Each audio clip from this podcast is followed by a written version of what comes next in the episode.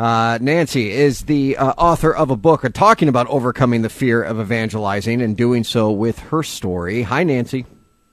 Hi. Thanks for coming on. Sorry about the confusion there. Um, you you wrote a book on this, but I want to first of all get back to a little bit of what you um, uh, what you talk about in your, your before story. Of course, as as a convert, you're a convert to the Catholic faith, and you said you were kind of shy about it. How so? Well, you know, I I was raised in a Protestant church, and I gave my life to the Lord when I was 15, but I didn't tell anybody about it. I was so uh, afraid that somehow I would lose that uh, precious um, gift that I had gotten.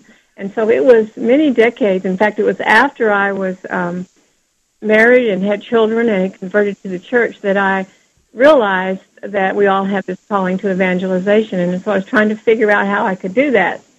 And that's when I began to uh, write about it as a journalist. And I journal a lot and collect conversion stories and figure out you know how how I could answer this desire that I had to evangelize with this uh, problem I had with not be, not being able to really talk about it, and so I went through the process of learning. You know, what were the clear, making it clear in my mind what were the what were the times that what were the reasons that that we were called, and I came up with three big things one is the Great Commission, of course. We're all called to evangelize. And the other was our baptismal anointing. Each of us as Christians is anointed at baptism to be evangelists. And so this really emphasized to me the, the vital role of the Holy Spirit and, and the power of the gifts and, and His presence to inspire and guide us. And then there's the joyful, what I call the joyful duty of passing it on. And the, in the words of Pope Paul VI, he says about this. Here lies the test of truth, the touchstone of evangelization. It is unthinkable that a person should accept the word and give himself to the kingdom without becoming a person who bears witness to it and proclaims it in his turn. So that was the first thing. And so then it was how how do I do this? How do I how do I do this?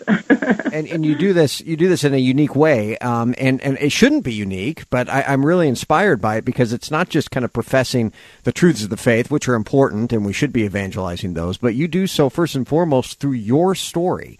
And that's what you're trying to help kind of coach Catholics up in doing is help them, uh, you know, when, when they are evangelizing, whether it's at the water cooler, even in their families, to come at it from a personal uh, side. And, and I think that can break down a lot of barriers, Nancy. Oh, I think so too. And of course, I I I didn't have any um, public uh, stage to be an evangelist. I, I wasn't even blogging yet when this happened, and I'm you know a theologian. I thought, what can I do? And then I was very impressed because Pope John Paul II, our dear saint, he said the most effective way to evangelize is through our personal witness.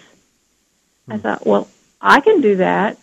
I, I can probably do that. So I look for ways to do that. Because you see, even yeah. if you're a movie star or a, a, a politician or orator, people can refute your logic, but they can't refute your experience. And that's what that's why I, I, stories are so important. I've noticed the same thing. Uh, you know, even with people, uh, you know, that that have otherwise gotten angry before because of you know Catholic teaching on certain things. People that I've otherwise gotten in arguments with. I I've now learned. You know, I've come at it from a different story, a, a different way, and, and sharing my story. And, and you know, I, I, think the most profound one, at least for me, that that really kind of woke me up to that was the Church's teachings on natural family planning. Uh, against artificial contraception. You know, that was something that, you know, uh, while I, I, tried to communicate that to friends or family members before, the church's position on it when they would ask me, now I now I uh, talk about it through the story of my wife and I, and they can't refute it. And it's just something that uh, hopefully can give a little bit of testimony to the beauty of the church's teachings in light of that. But I, I think I kind of see where you're going here, and I, I'll tell you, Nancy, I think you're right on. The main thing is to talk about what God has done, not what you've done. That's that's a mistake a lot of people make. They want to talk about their accomplishments. That's the world. We want to talk about what God has done in our life, and uh, that's where pe- that's where people will really listen because they're going through a similar situation, perhaps. Mm-hmm. So some of the some of the so. things that that that you can share about. Like people, what do I share about in my life? Well, you can share about the first time that you knew that God was real, and the first time that you knew that He loved him, loved you as His child. You can talk about how you committed your life to Christ, or you can talk about how you, be, like I talk about how I became a Catholic, and then I had this beautiful renewal experience, and I talk about that to people that are cradle Catholics. The cradle Catholics can talk about the first time that they really committed to taking responsibility as an adult for their faith. That's a beautiful conversion point. Or let's say, uh, Nancy, let's say God you're doing great work. I want to I want to get your book out there before I run out of time. Yeah. What's uh, what's your book and where can we find it? Sharing Your Catholic Faith Story: Tools, Tips, and Testimonies. It's available on Amazon.com and my uh, blog joyalive.net. Mm-hmm. Joyalive.net, um, and I've checked it out. Yeah. Nancy. You're writing for a lot of different publications, Catholic publications, and many of which we've right. featured on uh, this show. I appreciate all you continue to do. Keep it up.